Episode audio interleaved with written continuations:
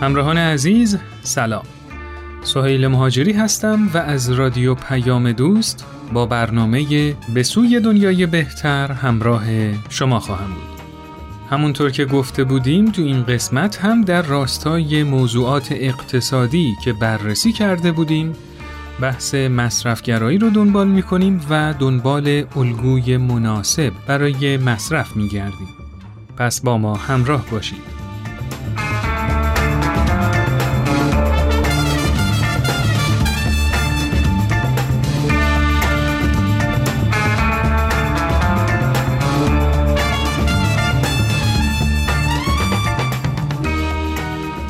تو برنامه قبلی گفتیم که چطوری پیشرفت علم باعث رشد اقتصادی شد و رشد اقتصادی باعث شد که مصرف بیشتر بشه. بعد همین مصرف بیشتر باعث شد که اقتصاد بیشتر و بیشتر رشد کنه و اینکه رفاه تو زندگی بالاتر بره و علم، تکنولوژی، هنر و همه جنبه‌های زندگی ما رشد کنه. و ما نسل بشر خوشحال از این پیشرفت با مصرف بیشتر به ادامه این فرایند کمک کردیم و تمام افکار قدیمی رو که قناعت و صرفه‌جویی رو ترویج میداد فراموش کردیم. چون منطق غالب تو اقتصاد دنیا این بود که مصرف بیشتر باعث پیشرفت بیشتر و خوشبختی میشه. و همین الانم که دارم این مطالب رو میگم، هنوزم که هنوزه دنیا رو همین مدار میچرخه و ایدئولوژی‌های مخالف در نهایت نتونستن سمت و سوی اقتصاد دنیا رو تغییر بدن.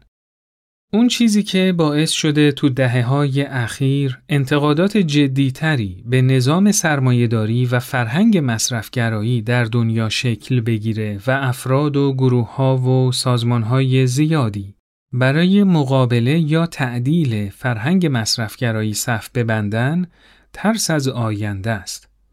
ترس از تموم شدن منابع زمین، ترس از تخریب غیرقابل جبران محیط زیست و بزرگتر شدن شکاف طبقاتی.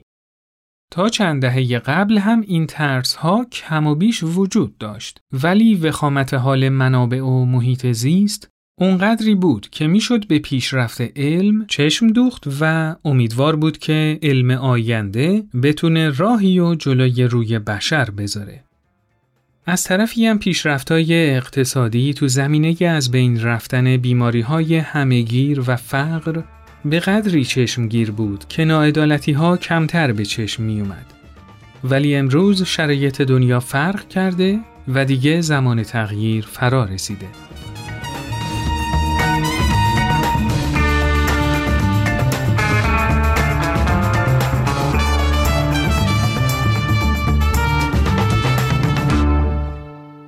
نظم کنونی دنیای ما بیماره و نشونه این بیماری رقابت، خشونت، تضاد و ناامنیه. مشخصه هایی که بعضی از اونا تو جامعه ما طبیعی به نظر میرسه. ما آنچنان غرق در رقابت و خشونت شدیم و به وفور همچین خصوصیاتی رو ترویج میدیم که انگار ماهیت انسانو فقط و فقط تو رفتارایی میدونیم که حیوانات برای بقای خودشون در طول میلیون‌ها سال انجام دادن. شاید تعریفی که دنیای امروز از ماهیت انسان داره، حیوانیه که فقط باهوش‌تره.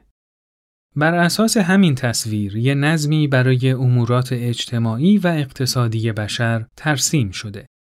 نظمی که در اون همه به دنبال رقابت و خودخواهی و زیادخواهی هن و همین رقابت باعث تعادل میشه، فقط برای به سرانجام رسیدن این نظم و رشد و رفاه بیشتر باید صفت زیادخواهی انسان رو بزرگترش کرد و ازش خواست که بیشتر و بیشتر مصرف کنه. اما چرا این نظم بیماره؟ چون به خیلی از جنبه‌های روحانی و معنوی انسان توجه نمیشه. همون چیزی که ما رو از حیوانات متمایز میکنه و باعث میشه برامون صفاتی مثل صداقت و عدالت مهم باشه.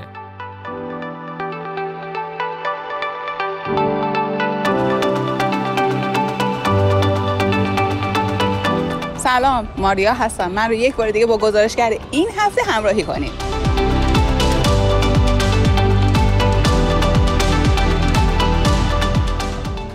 اولین سوال می‌خواستم ازتون بپرسم، فکر می‌کنید چقدر وسایلی که تو خونه دارید یا مصرف می‌کنید بیهوده است و میتونه از اول وجود نداشته باشه؟ تعدادش فکر نمی‌کنم که خیلی زیاد باشه، ولی مسلماً وجود داره. حدود 15%. 30% میتونه اصلا نباشه. فکر می‌کنید در روز چقدر مواد غذایی رو دور می‌ریزید؟ ما در روز مواد غذایی رو دور نمی‌ریزیم معمولا. خیلی کم، خیلی جزئی. والا من خودم وسواس دارم و سعی می‌کنم که کمترین میزان این مواد غذایی به هدر بره. شما فکر می‌کنید در روز چه غذا تولید می‌کنید؟ مسلماً روز به روز متفاوته و شاید میانگین اگه در نظر بگیریم فکر می‌کنم بین 1.5 تا 2 کیلوگرم بشه. زندگی امروزه یه جوریه که به وجود میاد دیگه، ولی تلاشمو می‌کنم که کم باشه. زباله خیلی تولید میشه. به خاطر این صنایع بسته‌بندی هست که همه چیز بسته‌بندی و پلاستیک مخصوصاً خیلی زیاد تولید می‌کنه. خب حالا جمعیت ایران تصور کنید اگه همه این 80 میلیون نفر اندازه شما زباله تولید کنند، چه اتفاقی برای این حجم از زباله می‌افته؟ من فکر می‌کنم این موضوع زباله یک تهدید و یک تخریب جدی برای محیط زیست هست. والا به نظر خودم اگه همه اندازه من زباله تولید کنن که خیلی خوبه، چون سعیمو میکنم که طرفدار محیط زیست باشم. اگه همه اینجوری باشن که خب خیلی خوبه. نیاز داره که همه افراد جامعه اون مسئله پذیری رو داشته باشن و دقت بیشتری بکنن برای کاهش این رقم. ولی در این حال مسئولین زیرربط هم باید بتونن که با علم روز و تکنولوژی روز این زباله‌ها رو بازیافت کنن و بشه استفاده بهینه ازش کرد. به نظر شما همه خواسته ها و نیازهایی که برای خودمون متصوریم واقعا برای خوشبختی ما مفید و ضروری هستن؟ بعضی خواسته ها هستش که خیلی شاید این با خوشبختی ما در تماس نیستش، ولی فکر می‌کنیم که باید حتما بهش برسیم.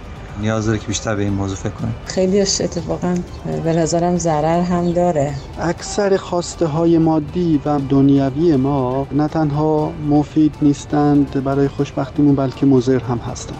از فکر می‌کنید ایده رسیدن به نیاز هست کجا میاد؟ من فکر می‌کنم اینها از فضای فکری موجود یا ارزش‌های موجود در جامعه میاد. از طریق محیطی که توش زندگی داریم میکنیم و گاهی اوقات هم متاسفانه از روی چشم همچشمی ها هستش که دنبال خیلی از این خواسته ها میریم و بهش کمتر واقفیم. یکیش همین خود تلویزیون، رسانه ها، فضای مجازی، همه اینا دخیله. شما چه راهکاری به نظرتون میرسه که مصرفمون مطابق نیازها و خواسته های حقیقیمون باشه؟ نیاز هستش که با تعامل بیشتری ریستا تهیه کنیم یا اینکه مشورت داشته باشیم با اعضای خانواده‌مون و یا دوستمون تا نتیجه بهتری حاصل بشه. از خودمون باید شروع کنیم دیگه. اینکه حالا وایسیم بیان بگن و همه یه کاری بکنن ما بکنیم نمیشه. هر کسی باید خودش به این باور برسه که واقعا چیزایی که نیاز داره رو بخره. من باید خودم یاد بگیرم، به بچه‌م یاد بدم. من فکر می‌کنم اگر به جنبه معنوی و روحانی وجودمون توجه بکنیم و تفکر بکنیم در اون سعادت حقیقیمون رو پیدا می‌کنیم و اون نیازهای مادی هم معتدل میشه و تعدیل پیدا می‌کنه. ممنون که من رو یک بار دیگه با گزارشگر این هفته همراهی کردید. شما رو به خدای بزرگ می‌سپارم.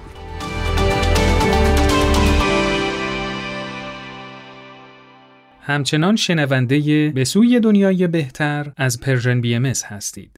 در این قسمت از برنامه با دینا هستیم. دینا جان سلام. سلام سهیل. خب امروز قراره چه اطلاعاتی به همون بدی؟ ما دفعه قبل در رابطه با بعضی از اثرات محیط زیستی وجود فرهنگ مصرفگرایی صحبت کردیم. بله. این دفعه من تعداد زیادی مقالات و خبرنامه‌های عمدتاً محیط زیستی رو خوندم که راهکارهایی برای تعدیل مصرف ارائه دادن.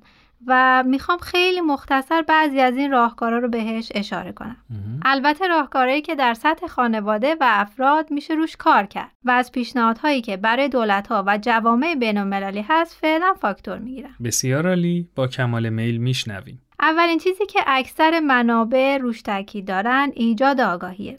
این ایجاد آگاهی هم از منظرهای مختلف بهش پرداخته شده و مهمترین جنبه آگاهی تو زمینه مصرف متعادل یا اصطلاح تخصصی ترش مصرف پایداره که همراه با تولید پایدار مورد بررسی قرار میگیره و مرتبط هست با محیط زیست. بله. اینکه مدل مصرف امروزی ما که تولیدات ما رو هم شکل میده چه تأثیرات خانمانسوزی روی محیط زیست و البته مشکلات دیگه اجتماعی داره. خوب. این که میگم مدل مصرف یعنی ریز به ریز هر کدوم از عادات و رفتار مصرفی ما چه جوری و چه میزان تو بدبختی های مثل گرمایش زمین، آلودگی اقیانوس ها، خشکسالی، فقر، گرسنگی، آلودگی هوا و خیلی از معضلات دیگه که روز به روز در حال اضافه شدن هستن نقش دارن. بله. برای مثال ما الان داریم با مشکلی با عنوان زباله‌های فضایی هم تو مدار زمین مواجه میشیم. خب دینا جان، منظورت اینه که کدوم عمل ما باعث بروز این مشکلات میشه؟ البته دقیق ترش اینه که مجموعه‌ای از اعمال بشر باعث بروز مشکلات میشه، اما هر کدوم از عادات مصرفی ما میتونه این مشکلات رو کمتر یا بیشتر کنه. بله. رفتارهایی که بعضیاشون خیلی بی‌ربط به نظر میان و محققا باید در رابطه‌اش تحقیق کنن تا تأثیرات مثبت یا منفیش مشخص بشه. برای مثال ما باید بفهمیم که رسم خوردن هندوانه تو شب یلدا چه تأثیرات زیست‌محیطی داره. از این منظر که چه مقدار آب باید مصرف بشه، چه مقدار کود و سم شیمیایی باید مصرف بشه تا تو این فصل از سال هندوانه مرغوب به دست بیاد و چه مقدار سوخت فسیلی دود میشه تا این محصولات به نقاط مختلف ایران برسه و مقایسه بشه که خوردن هندوانه تو فصل‌های دیگه سال هم آیا همین مقدار آثار محیط زیستی داره یا کمتر. بله. و مقایسه بشه که اگه تو شب یلدا به جای هندوانه به سیب و انار بسنده کنیم چقدر کمتر به محیط زیست آسیب رسوندیم. خب یعنی میگی شب یلدا هندونه نخوریم دیگه؟ نه، من میگم که باید ریز به ریز رفتارها و عادتهای ما از منظر محیط زیستی تحقیق علمی دقیق بشه و نتایجش تو جامعه پخش بشه و آگاهی ایجاد بشه. شاید این تحقیق انجام بشه و متوجه بشیم که تأثیرات مخرب این عادت محلی خیلی هم مهم نیست. بله درسته. ولی همین الان هم رفتارها و عادتهایی داریم که میدونیم خیلی مخربه و باید میزان ضررش در چشم جامعه پررنگ‌تر بشه. مثل استفاده از خودروهای شخصی در مواقع غیر ضروری یا دوریز نان و یا مسائل خیلی مهم دیگه که کمتر بهش توجه میشه. درست. مثل اینکه چرا باید تو شمال ایران اینقدر ویلا ساخته بشه و هر روز میزان جنگل‌ها و مراتع کم بشه و هر کسی که توان مالیشو داره انگار که واجب یه ویلایی داشته باشه و هر آخر هفته مقدار قابل توجهی بنزین رو به دود تبدیل کنه. بله. اما از مسائل دیگه‌ای که خیلی بهش تاکید میشه مدیریت پسمان یا همون زباله است. اینکه ما زمان خرید دقت کنیم که میزان خرید و نوع خرید ما مطابق با نیازمون باشه و چیزی نخریم که هیچ وقت ازش استفاده نکنیم. حالا میخواد مواد خوراکی باشه یا غیر خوراکی. مواد خوراکی که اضافی خرید می‌کنیم گوشه یخچال یا کنج کابینت می‌گنده و کپک می‌زنه و باید دور بریزیم. و چقدر از وسایلی هست که در نگاه اول فکر می‌کنیم که به درد بخورن و دوست داریم که مالکشون باشیم، ولی در عمل تو گوشه انباری سالها خاک می‌خورن و آخر دور ریخته میشن. بله کاملا درست. در رابطه با تفکیک زباله و کمک به بازیافت و جلوگیری از تولید شیرابه هم که تا دلتون بخواد مطالب خوندنی هست. بله خیلی تأمل برانگیز بود واقعا. دقیقاً. و نکته آخر هم بگم که در رابطه با اشتغاله. بله. خیلی خوبه که زمان انتخاب شغل به فکر آثار زیست محیطی اون شغل هم باشیم و اینکه محصولی که در نهایت از طریق شغل ما داره به بازار ارائه میشه آیا میتونه بدون دامن زدن به فرهنگ مصرفگرایی تو سبد نیازهای واقعی اجتماع جایی داشته باشه یا نه. خیلی ممنون دینای عزیز، بسیار مطالب مفیدی بود، من که خیلی استفاده کردم. خواهش میکنم. تا برنامه بعد، خدا نگهدار. خدا نگهدار.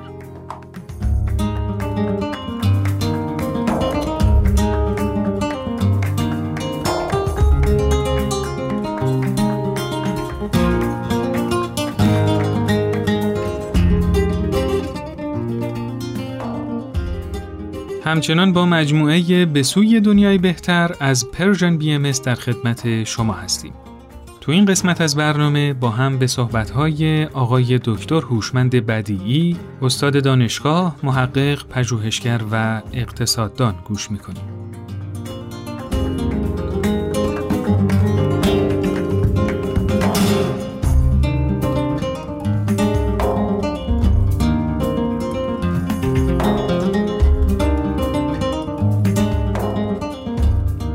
شنوندگان عزیز برنامه به سوی دنیای بهتر، باز هم سعادتی است که در خدمت شما باشم.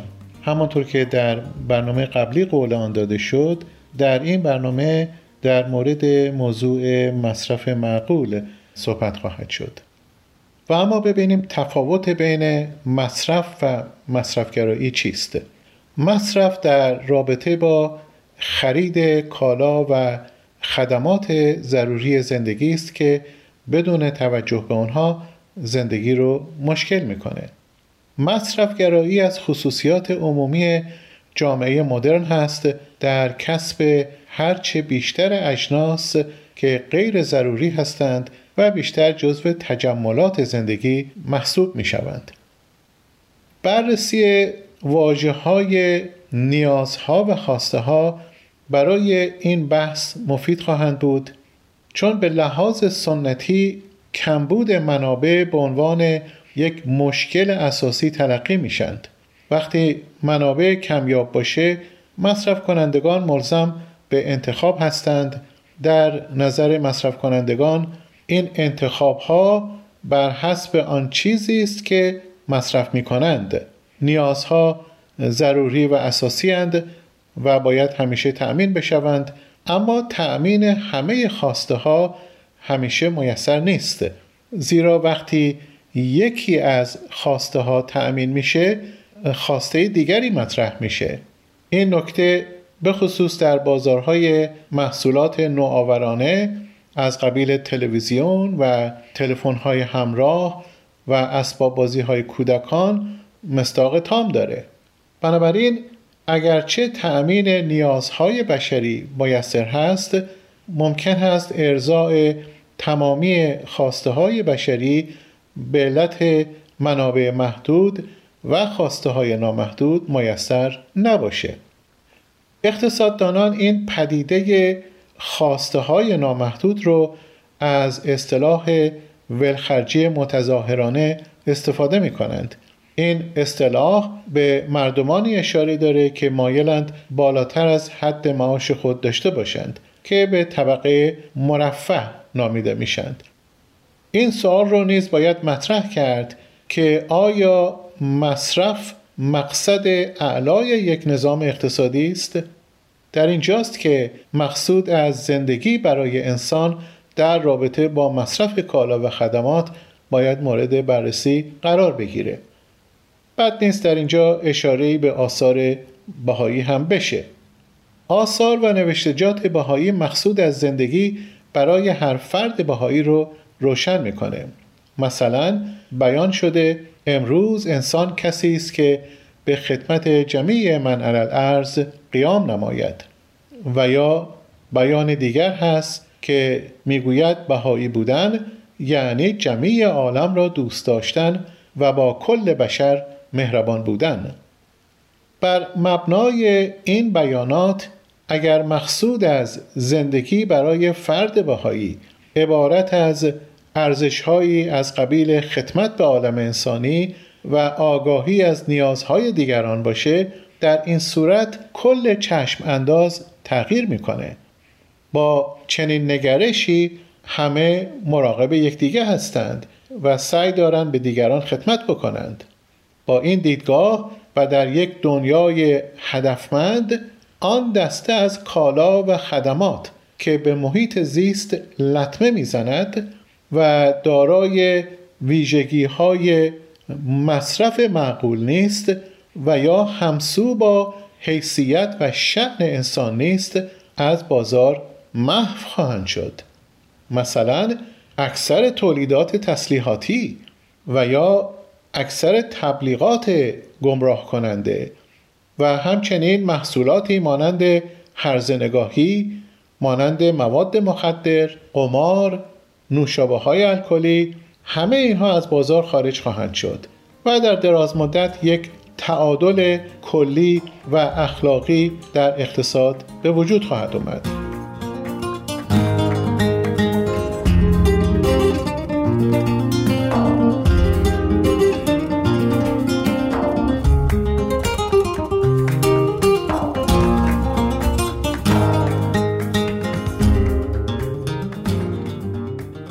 سوالی که پیش میاد این هست که برای ضررهای اقتصادی ناشی از حذف کالاهای مزبور که غیر ضروری یا مضر به حال انسانها و محیط زیست هستند، چه جایگزینی پیشنهاد میشه؟ عرض کنم پاسخ این سوال رو میشه به این صورت داد که در جامعه آرمانی و پویا در نبود کالا و خدمات غیر ضروری فرصت‌هایی برای تولید کالا و خدمات جایگزین که ارزشمندتر، مفیدتر و مناسبتر برای شأن و حیثیت انسان باشه، از قبیل خدمات بیشتر اجتماعی و یا فرصت‌های آموزشی و یا افزایش امکان تحقیق و توسعه و نوآوری در زمینه‌هایی از قبیل غذا و کشاورزی وجود خواهد داشت. همچنین فرصت‌های کاری برای بیش از 1 میلیارد نفر که در حال حاضر بیکارند و در فقر زندگی می‌کنند ایجاد خواهد شد.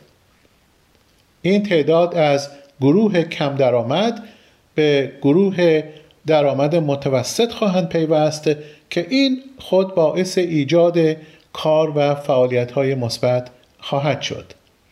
جامعه انسانی همواره در حال رشد و ترقی هست. لذا علم و صنعت و تکنولوژی و نوآوری‌های انسان به آن مرحله از تکامل خواهد رسید که انواع شغل‌های برازنده انسان رو تولید و تأمین خواهد کرد.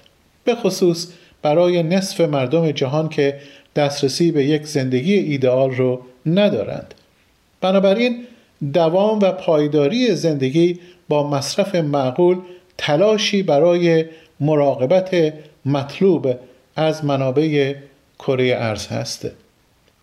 هدف اون تأمین نیازهای این نسل و در عین حال حمایت از منابع برای نسل‌های آینده و نیز حفظ محیط زیست و احترام به آن هست. خب شنوندگان عزیز، موضوعی که رابطه نزدیک با دو موضوع مصرف و مصرفگرایی داره و میتونه بعضی از چالش‌های این مشکلات رو حل بکنه، موضوع مهم اعتدال هست که در برنامه آینده راجع به اون صحبت خواهد شد. شاد و تندرست باشید.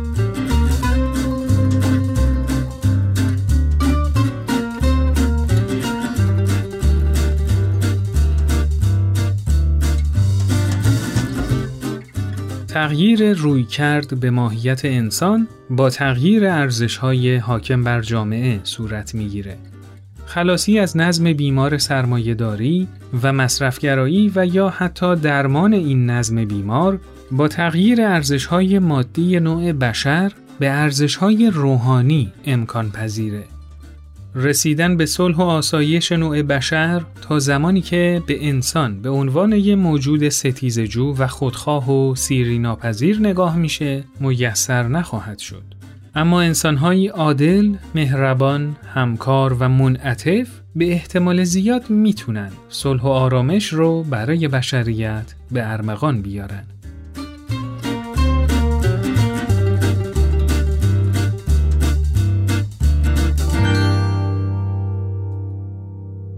همراهان عزیز، این قسمت از برنامه‌مون هم به پایان رسید.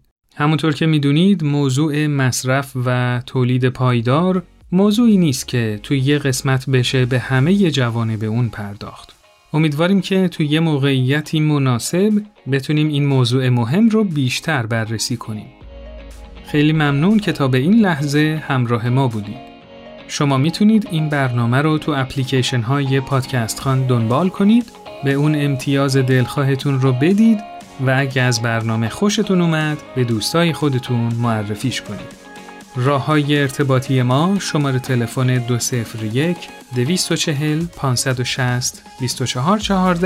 در تلگرام و واتساپ و آیدی @PersianBMSContact در تلگرام هست. میتونید از این طریق با ما ارتباط برقرار کنید و نظرات خودتون رو برامون بفرستید. روز و روزگارتون خوش و خرم. خدا نگهدار.